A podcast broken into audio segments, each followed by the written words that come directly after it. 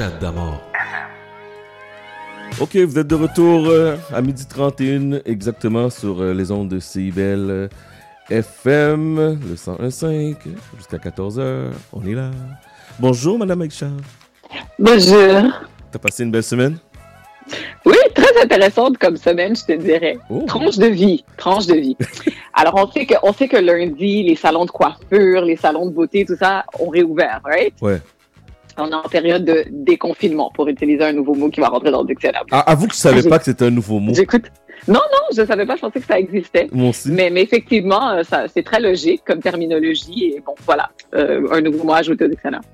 Donc, on est en période de déconfinement, les salons de beauté, les barbershops, les salons de coiffure ont réouvert lundi, tout le monde était excité. Et ma cousine m'appelle pour me dire, hey, est-ce que tu veux aller faire tes pieds? Parce que franchement, j'avais grand besoin d'une pédicure. Le cas était grave. Le cas était plus que grave, mon ami. Et donc, elle me dit, viens, moi, je suis déjà là, j'ai- je t'ai pris une place à côté. Je suis comme, OK, cool. J'arrive et c'est rempli. Les portes sont fermées. Il y a un système de ventilation, mais je ne sais pas s'il est bon.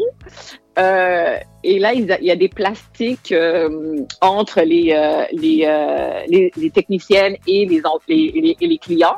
Les clients ne sont pas obligés d'avoir des gants et des masques, mais les esthéticiennes, eux, en ont.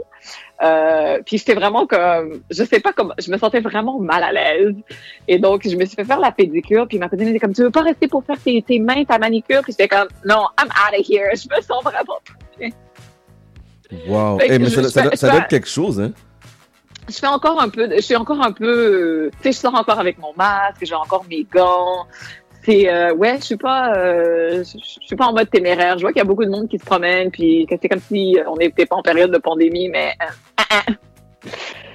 pas pour moi. Mais non, parce que les gens, les gens oublient ça que je disais tantôt. Les gens, il fait beau, il fait chaud. C'est ça. Fait que tu dis, ben non, je vais pas l'attraper. Fait que tu retournes à tes habitudes, mais le virus est encore très, très présent, là. Bien sûr, bien sûr. Donc euh, voilà, Petit- petite tranche de vie. Je, suis- je suis poule mouillée, plus que je ne le pensais. Non, non, non, je suis avec toi aussi, que toi pas. Euh, tu nous parles de quoi cette semaine? Alors, cette semaine, je suis vraiment contente de vous parler de ce sujet-là. Écoute, ça risque d'être un peu long, je te préviens, mais c'est super intéressant. Vas-y. Alors, je veux vous parler aujourd'hui des conclusions de euh, la consultation publique contre le racisme et la discrimination systémique à la ville de Montréal. Donc, la conclusion est sortie ce lundi, le 15 juin, et euh, l'Office de consultation publique de Montréal a émis des constats et des recommandations. Donc, suite à la tenue d'une euh, de cette euh, consultation publique sur le racisme et la discrimination systématique à la ville de Montréal. Qu'est-ce que c'était? Qu'est-ce que c'est ça exactement? Il y a eu 7000 participants, que ce soit dans des séances d'information, que ce soit dans des rencontres plus privées, que ce soit en ligne. D'ailleurs, moi, j'ai été euh, à une de ces séances d'information-là qui parlait plus précisément de l'emploi à la ville de Montréal. Et c'était vraiment, vraiment intéressant parce que il y avait des représentants de la ville, il y avait des représentants aussi des groupes qui ont euh, mis de l'avant cette consultation, il y avait des experts, des analystes. C'est pas vraiment une enquête, mais on, est on cherchait à mettre la lumière sur le fait, véridique ou non, euh, de la présence de racisme et de discrimination systémique à la ville de Montréal. Le rapport intégral qui est sorti ce lundi fait 252 pages, donc c'est quand même assez long, mais ce qui est génial, c'est qu'il y a un résumé de 48, 48 pages qui se lit très, très bien. Donc, avant que j'oublie, je vous inviterai tous, très chers auditeurs et auditrices, à jeter un coup d'œil à ce résumé de 48 pages. Euh, c'est vraiment bien monté. Il y a, il y a, l'information est bien euh, représentée. C'est très facile à lire et ce sont des actions concrètes et des événements qui se passent à Montréal. On parle beaucoup de ce qui se passe dans le reste du Canada et ce qui se passe aux États-Unis. Et voilà quelque chose qui se passe de concret à Montréal et qui, qui aura potentiellement un impact dans notre quotidien. Euh, cette euh, consultation-là publique a duré deux ans, euh, un an, presque un an et demi. Presque un an et demi. Wow. Du 29 août 2018 au 4 décembre 2019. Et euh, comme résultat, euh, l'Office de la consultation publique de Montréal émet 38 recommandations. Et c'était quoi la démarche? Comment ça s'est passé? En fait, n'importe quel citoyen peut se présenter à la ville, c'est son droit, et demander une consultation publique. mais il y a certaines règles à euh, conserver. Donc, dans le cas de cette consultation précisément, c'était un groupe formé d'individus et d'organismes communautaires et qui ont euh, soumis une pétition avec 22 000 signatures le 22 juillet en demandant la tenue de cette consultation sur le racisme et la discrimination systémique à la ville de Montréal. Euh, comme je disais, c'est vraiment un, droit d'initiative pour tout citoyen.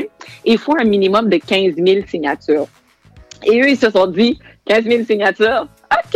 Ils ont été, ils sont revenus avec 22 000 signatures et ils ont passé à travers toutes les signatures. Et quand ils sont arrivés à 16 700 signatures, ils étaient comme, OK, c'est bon, on a compris, on va pouvoir procéder avec cette consultation. Mais ce qui est important de savoir, c'est que si ce groupe-là n'était pas venu présenter et soumettre sa demande, il n'y aurait pas eu de consultation, donc pas d'initiative, pas de consultation. Donc, c'est vraiment pour dire un peu ce que je disais la semaine dernière. S'il n'y a pas d'action, peu importe la, la, la, la teneur de l'action, il n'y a rien qui va se passer. Et là, mhm. un an et demi plus tard, on a des, des, des conclusions et des recommandations. Je tiens à dire qu'au début de cette initiative, la ville disait que ils, avaient mis des, chantiers, des travaux en place et qui prenaient, très ça au, qui prenaient ça très au sérieux et qu'à la lumière de leurs efforts, euh, il ne semblait pas y avoir de racisme et de discrimination systémique à la ville de Montréal. Mm-hmm. Et donc, cette consultation a mis en lumière d'autres choses. C'est vraiment les groupes Centres de recherche et action sur les relations raciales Montréal en action et Balarama Homes, je tiens à le dire, qui sont venus déposer euh, cette pétition à la ville de Montréal le 27 juillet 2018. Est-ce que tu connais Balarama Homes? Oui, c'est euh, ancien, euh, il était candidat pour Projet Montréal. Je pense qu'il est aussi animateur de radio sur la bande AM. J'ai entendu parler de lui, oui. C'est vraiment quelqu'un qui a beaucoup de verbes. C'est un, ancien joueur des Alouettes de Montréal, d'abord il a une formation d'enseignant au début. Euh, il était, prof euh, au, euh, secondaire. Euh, ensuite, il était aussi, il était joueur des Alouettes. Présentement, il étudie le droit à McGill et effectivement, comme tu l'as mentionné, il briguait la mairie de Montréal-Nord lors des dernières élections municipales qui ont porté euh, Valérie Plante à la tête de la ville de Montréal. Et euh, il a fait des accusations quand même assez euh, sévères. Il accusait la ville de Montréal de l'avoir utilisé comme un peu comme un the token black guy. Mm-hmm. euh, donc, il a vraiment accusé la ville de Montréal euh, de l'avoir utilisé parce qu'il était, il faisait partie d'une minorité visible d'un groupe racisé. Euh, petit rappel, juste pour donner un peu un portrait de, la ville de Montréal, puisque ça représente, la ville de Montréal présentement, sa population à peu près 34,6% de la population montréalaise est euh, issue d'un groupe culturel ou d'une minorité euh, visible. Parmi ces 30 à, à, la ville de Montréal en tant que telle, il y a seulement 12 des employés municipaux qui représentent cette minorité. À la police, c'est 7,4% hmm. Chez les pompiers, c'est 1 donc ça, c'est juste quelques chiffres pour vous montrer que la représentation des minorités visibles à la ville de Montréal ne reflète pas la réalité. C'est un peu là-dessus qu'il a voulu euh, un peu euh, mettre la lumière sur ce qui se passe vraiment à la ville. Donc, on retourne à Balarama. Il accuse la ville de Montréal de l'avoir utilisé. Il dit qu'il a manqué de ressources durant sa, durant sa campagne et euh, qu'il avait vraiment, vraiment beaucoup de problèmes euh, logistiques. Euh, imprimantes cassées, réparées très tardivement, ce qui a créé le retard de, de, de l'installation des pancartes. Parce qu'on sait très bien que pendant les campagnes électorales, c'est le plus gros moyen de communication. Les pancartes qui euh, chevauchent la ville au complet avec les participants, euh, ça te permet de mettre une, une, un visage sur les noms. Et, et ça, ça, a été fait en retard parce qu'ils avaient des imprimantes euh, brisées. Mhm. Ils n'avaient pas de bureau. Ils n'avaient pas de bureaux électoraux euh, dans la, à Montréal-Nord. Valérie Plante est allée les visiter peut-être deux ou trois fois. Et généralement, ces visites-là, c'est quand c'était le temps de prendre des photos pour les médias.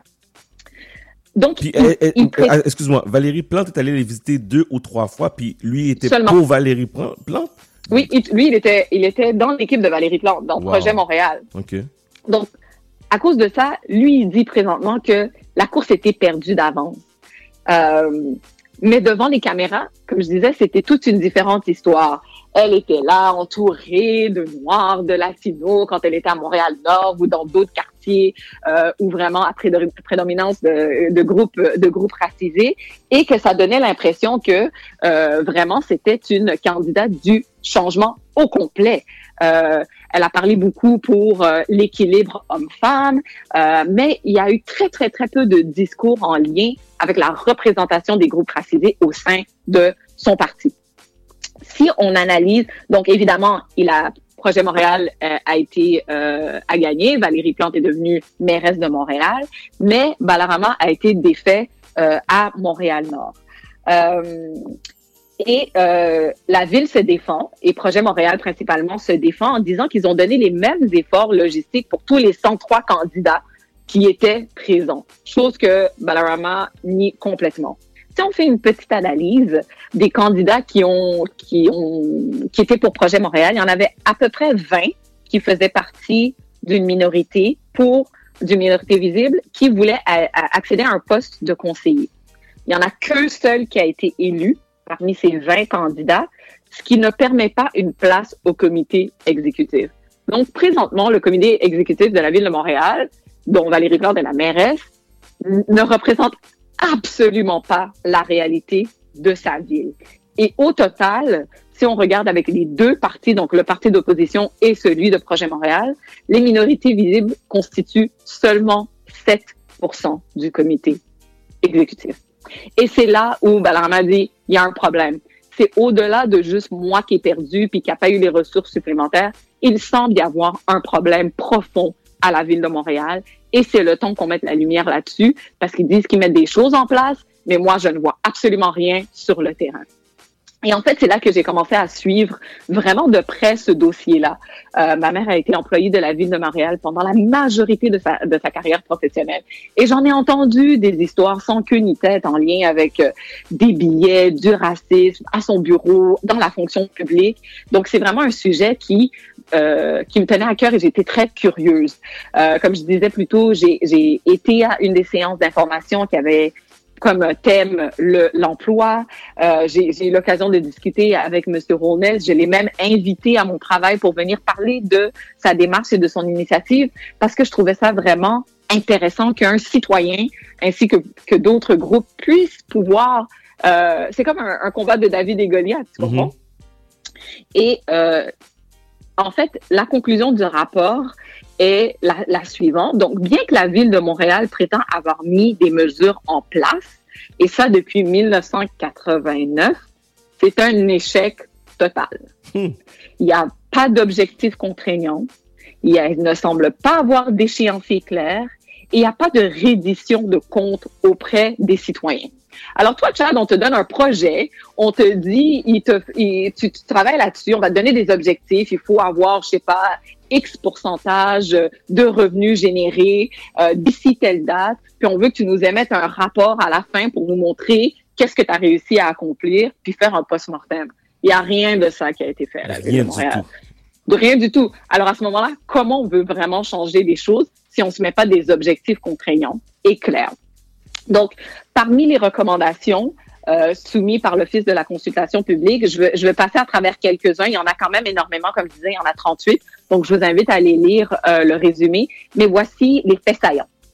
Numéro un, l'Office de la consultation publique demande à la Ville de Montréal de nommer les choses et d'admettre l'existence du racisme et de la discrimination systémique au sein de la Ville de Montréal et de s'engager à le combattre intéressant.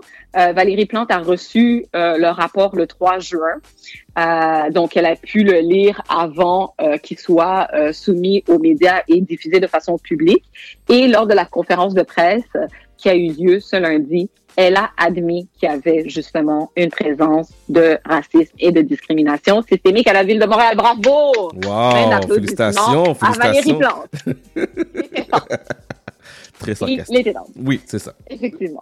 Numéro 2, il faut impérativement la création d'un commissaire à la lutte contre le racisme et la discrimination systémique et pas genre dans un an ou dans deux ans. Non, non, là, d'ici octobre 2020. Fait qu'il faut que les choses se passent, il faut que le cho les choses se passent rapidement. l'Office de la consultation publique veut un plan d'action d'ici un an et ils veulent une reddition de comptes dès 2021. Donc, on veut voir un plan d'action stratégique, on veut voir des objectifs, on veut voir un échéancier, puis on veut voir commencer à avoir des résultats dès l'année prochaine. Donc, c'est, comment dire, c'est des maïs sérieux, là. On n'y est plus. Euh, évidemment, ils veulent aussi qu'il y ait des structures de formation qui sont mises en place parce que c'est vraiment à travers ça qu'on va être aussi en mesure de pouvoir lutter contre cette, ce racisme et cette discrimination systémique à la ville de Montréal. Euh, le, euh, cette consultation publique-là, c'est vraiment plan, euh, penché sur différents groupes. Les groupes racisés et aussi les autochtones sur plusieurs actes. Euh, ils voulaient aussi euh, parler des incapacités ou des handicaps, mais ils n'ont pas été en profondeur avec ça. Ils se sont vraiment penchés et centrés sur euh, les enjeux auprès des groupes racisés et euh, les autochtones. Comme je disais, il y avait plusieurs thématiques. Donc, la thématique de l'emploi, la thématique du profilage racial et social, la culture, l'urbanisme et l'aménagement du territoire, ainsi que le logement. Donc, je veux reprendre trois de ces thématiques-là et euh, discuter des, euh, des recommandations qui ont été mises en place. Donc, au niveau de l'emploi, la ville de Montréal a émis un plan d'action euh, 2016-2019 avec, comme je disais tout à l'heure, aucune cible, aucun échéancier, euh, aucune, aucun diagnostic des obstacles qui fait en sorte qu'on ne retrouve pas euh, de, de groupes racisés ou d'autochtones parmi les cadres. À titre de, de, de statistiques, en 2016, 2017 et 2018, la proportion de cadres embauchés dans le cadre de ce plan d'action était de, devine combien? Je sais pas. 0%. 0%? Ah oui, ils ont wow. mis un plan d'action, hein? 0% d'embauche. Et en place, il n'y avait que 2% de cadres supérieurs à la ville de Montréal qui étaient euh, euh, issus des groupes racisés. Donc, évidemment, ça, c'était un des, des, constats majeurs et il faut que, euh, évidemment, la ville fasse euh, en sorte d'émettre un plan stratégique en lien et pour pallier à ce problème-là. Au niveau du profilage racial et social, c'est vraiment la partie de la consultation qui a euh, suscité le plus de réactions et sur lesquelles ils ont passé beaucoup plus de temps. Euh, on sait qu'il y a le rapport du SPDM qui est sorti à l'automne. C'est très, très, très documenté. Euh, il y a beaucoup de choses qui se passent présentement sur les réseaux sociaux en lien avec le profilage racial. Euh, mais ils ont émis des recommandations que je trouve assez intéressantes et que j'aimerais partager aujourd'hui, surtout au niveau du processus de sélection des candidats au poste de directrice ou du directeur du SPDM. Présentement, comment ça fonctionne? C'est le gouvernement du Québec, donc la sécurité publique, qui propose des candidats, qui nomme, euh, qui nomme justement le, le, le, directeur ou la directrice.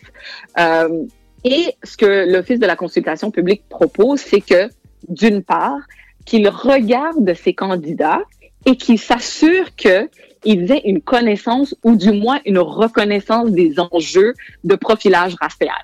Hein, on va commencer par euh, avouer ce qui se passe et nommer les choses encore une fois. Ouais. Donc, il faudrait que ces candidats et ces finalistes soient très conscients de ce qui se passe et de la réalité sur le plancher, comme on dit. Ensuite, ils veulent que les, les, les finalistes fassent une présentation publique euh, par vidéoconférence web diffusée et qui est un moment de questions-réponses avec le public pour que les gens apprennent à savoir qui va être à la tête de leur service de police. Toi, tu es capable de nommer euh, le directeur à la tête de, du SPPF? Pas du tout. Absolument. Ben, c'est très normal. Ouais. Je suis sûre qu'il n'y a pas grand monde qui le savent puis qui sait c'est qui. Euh, donc, c'est très problématique. Euh, on veut éliminer les candidats qui manifestent des préju préjugés raciaux ou euh, qui ont déjà démontré euh, certains biais euh, à, à l'effet de, des groupes racisés et des autochtones. Ce que je trouve très, très, très intéressant. On va commencer à pointer du doigt les gens. On ne veut pas des comportements là euh, préjudicieux ou des comportements qui pourraient euh, mener à des excès, des, des excès qu'on voit présentement. Et on veut aussi une mise à jour annuelle et publique des données. Donc, vous élaborez votre plan d'action stratégique, c'est génial. On veut des résultats. Et ouais, on veut ça. des résultats pour prouver que vous travaillez sérieusement sur la prévention du profilage racial. Il y a aussi tout un volet au sujet des plaintes et de la difficulté de faire des plaintes et comme quoi les plaintes, même quand elles sont faites, 90% du temps, il y a absolument rien qui se passe, il n'y a pas d'intervention, c'est même pas c'est même pas une tape sur la main, c'est littéralement rien. Euh, aussi au niveau de la culture. Et ça, je trouvais ça très intéressant parce que je sais qu'on parle souvent des communautés culturelles, euh, des Noirs, des Arabes, des Latinos. Au niveau de la culture, il y a aussi des recommandations en lien avec les enjeux autochtones et la culture. Ce que je pense qui est très important parce que souvent les gens vont répéter Black Lives Matter. C'est pas juste au niveau des Noirs, c'est vraiment l'égalité et la liberté des droits pour tout le monde, pour toutes les minorités. Et je pense que les Autochtones vivent aussi une réalité qui ressemble beaucoup à, à celle euh, des Noirs. Ils ont vécu la colonisation, les, euh, les écoles et tout ça. Euh, donc, je, je trouve ça très intéressant qu'ils ont émis des recommandations euh, en lien avec, avec les Premières Nations. Donc, présentement, ce qu'on voit et qui est problématique, un des constats, c'est qu'il y a un manque de protection de l'art autochtone à Montréal. Donc, tout ce qui est derrière l'appropriation culturelle et aussi des œuvres d'art, des pièces qui viennent de l'international qui sont faits par des non-autochtones ou des allotochtones qui sont vendus selon le, le fait que c'est de l'art euh, autochtone. Il n'y a pas de suivi là-dedans, c'est très, très, très problématique. Fait ça fait en sorte que on n'est pas capable de faire la différence du vrai du faux. Et finalement, l'argent n'est pas remis aux vrais artistes autochtones qui mettent de l'avant euh, leur, leur art. Donc, euh, aussi, tout ce qui est la contenu, le contenu de la formation des guides et des guides touristiques. Euh, tout à l'heure, Marilyn parlait de visiter euh, les régions du Québec, visiter Montréal. Euh, il y aura la possibilité sûrement petit à petit d'avoir des guides touristiques. Ben, on veut revoir la formation des guides touristiques à Montréal parce qu'on se rend compte que dans le curriculum, on évacue presque complètement la contribution des Autochtones à l'histoire de Montréal. Ce qui est aberrant. Les gens doivent savoir. Donc, euh, la recommandation 29 aussi en lien avec la culture et les enjeux autochtones, euh, c'est de mettre en place un centre culturel autochtone à Montréal digne de ce nom. Euh, je ne sais pas si tu as été à Washington visiter euh, le musée euh, de l'esclavage, j'ai oublié c'est quoi le vrai nom. c'est tellement fantastique de, de, de, se plonger là-dedans. On retourne en arrière, puis on voit la traite, on, on voit 400 ans d'histoire américaine et euh, ça vient démocratiser l'art. J'ai jamais vu autant de noirs dans un musée de toute ma vie que dans ce musée-là à Washington.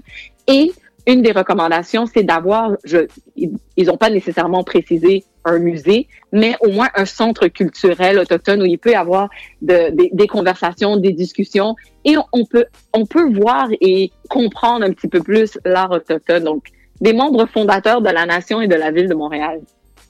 Au niveau de l'urbanisme aussi, il y avait des recommandations, tout ce qui est en lien de désert alimentaire, tout ce qui est de la gentrification, euh, les investissements dans les infrastructures. Pourquoi il y a certains quartiers qui ont des beaux boulevards avec des belles plantes puis des beaux arbres, alors qu'il y en a d'autres que c'est vraiment la décrépitude et c'est laid? Ouais, c'est vraiment pas beau, ouais, c'est ça. C'est vraiment pas beau. Puis, depuis les 20-30 dernières années, on n'avait aucune amélioration euh, au niveau de l'urbanisme dans ces quartiers-là. Pourquoi? Il y en a certains qui sont défavorisés plus que d'autres? Euh, au niveau du logement aussi, ils ont émis des recommandations. Donc, se pencher vraiment sur toutes les questions d'intersectionnalité. Qu'est-ce que ça veut dire? C'est que les gens qui sont privés de logement, qui ont besoin de logements sociaux, on a remarqué que oui, ce sont des groupes racisés ou des communautés autochtones. Quand c'est des femmes, c'est encore pire. Quand c'est des gens en, en, en, handicap, c'est encore pire. Quand ils n'ont pas d'argent. Donc, c'est vraiment d'apposer toutes ces couches et de bien comprendre qu'est-ce qui fait en sorte qu'une personne X n'est pas capable d'avoir accès à un logement social ou accès à la propriété. Point. Donc, comme je disais, il y a beaucoup, beaucoup, beaucoup de recommandations. Je pourrais passer littéralement une heure à en parler. C'est super intéressant. Mais ce que j'invite à faire, c'est de se rendre sur le site de l'Office de la consultation publique, donc l'opcm.qc.ca, et vraiment de passer à travers euh, le, résumé de 48 pages. Et puis, s'il y a des volets qui vous intéressent un petit peu plus, il y a euh, la consultation, euh, le rapport intégral de 252 pages où vous allez vraiment être en mesure de pouvoir vous pencher plus concrètement sur des thèmes qui vous intéressent. Donc, euh, on va voir comment ça va se passer. Mais merci beaucoup. Très, très intéressant, très intéressant. Euh, la ville de Montréal a du pain sur la planche. Effectivement. Donc, euh, merci Aïcha. Euh, bonne semaine. Et juste pour ton information, ça a coupé durant l'entrevue. Euh, je sais pas qu'est-ce qui se passe aujourd'hui, mais euh, on est en ton podcast, c'est ça qui fait la beauté de la chose. Donc, euh, on, va relier le, le, sujet parce que je pense que c'est très, très, très important.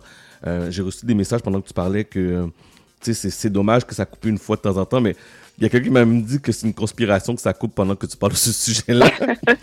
Mais on, on, va remettre ça euh, en onde. Donc, encore désolé, désolé. Je sais pas qu'est-ce qui se passe aujourd'hui avec, euh, avec nos systèmes. Euh, d'habitude, ça marche super bien. Mais aujourd'hui, ça a coupé trois, quatre fois là, pendant que tu parlais. Donc, on s'excuse infiniment. Donc, euh, Il n'y a pas de souci. De toute façon, euh, la technologie fait en sorte, comme tu disais, qu'on va pouvoir le rediffuser sur le podcast et le publier. Donc, oui, oui, oui. on va le diffuser sur le podcast. Vous allez pouvoir avoir tous les détails. Vous, allez, vous allez pouvoir l'entendre euh, d'ici demain. Vous allez pouvoir l'entendre sur le podcast.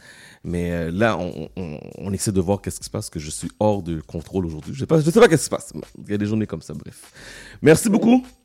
Merci à toi, bonne semaine. Merci, bonne semaine. Donc, on parlait à Aïcha qu'on peut entendre tous les samedis à partir euh, de 12h30. Donc, euh, merci à tous ceux et celles qui sont patients avec nous, euh, qui prennent le temps de nous écouter, qui m'envoient un message, qui me disent chat, ça coupe. Je sais, je suis désolé. problème, je sais pas, peut-être un problème d'Internet, de, Wi-Fi. Waouh, je sais même pas quoi dire. Bref, on va aller en musique. On va parler dans quelques instants à Daphné Jean-Baptiste et Vladimir Jacques qui nous parle de leur nouvelle émission qui s'appelle Online to Love, qui débute le 24 juin prochain. Pour tous les célibataires, il y a des candidats. Euh, très intéressant comme concept. J'ai eu la chance de parler à Daphné cette semaine et j'ai très hâte de partager le tout avec vous. OK? Euh, là, j'ai changé mon système Internet. Je ne sais pas si ça coupe encore. Donc, euh, mes yeux qui sont là sur Internet, si jamais ça coupe, juste m'envoyer un message pour me dire que oui, ça a coupé. Non, ça n'a pas coupé.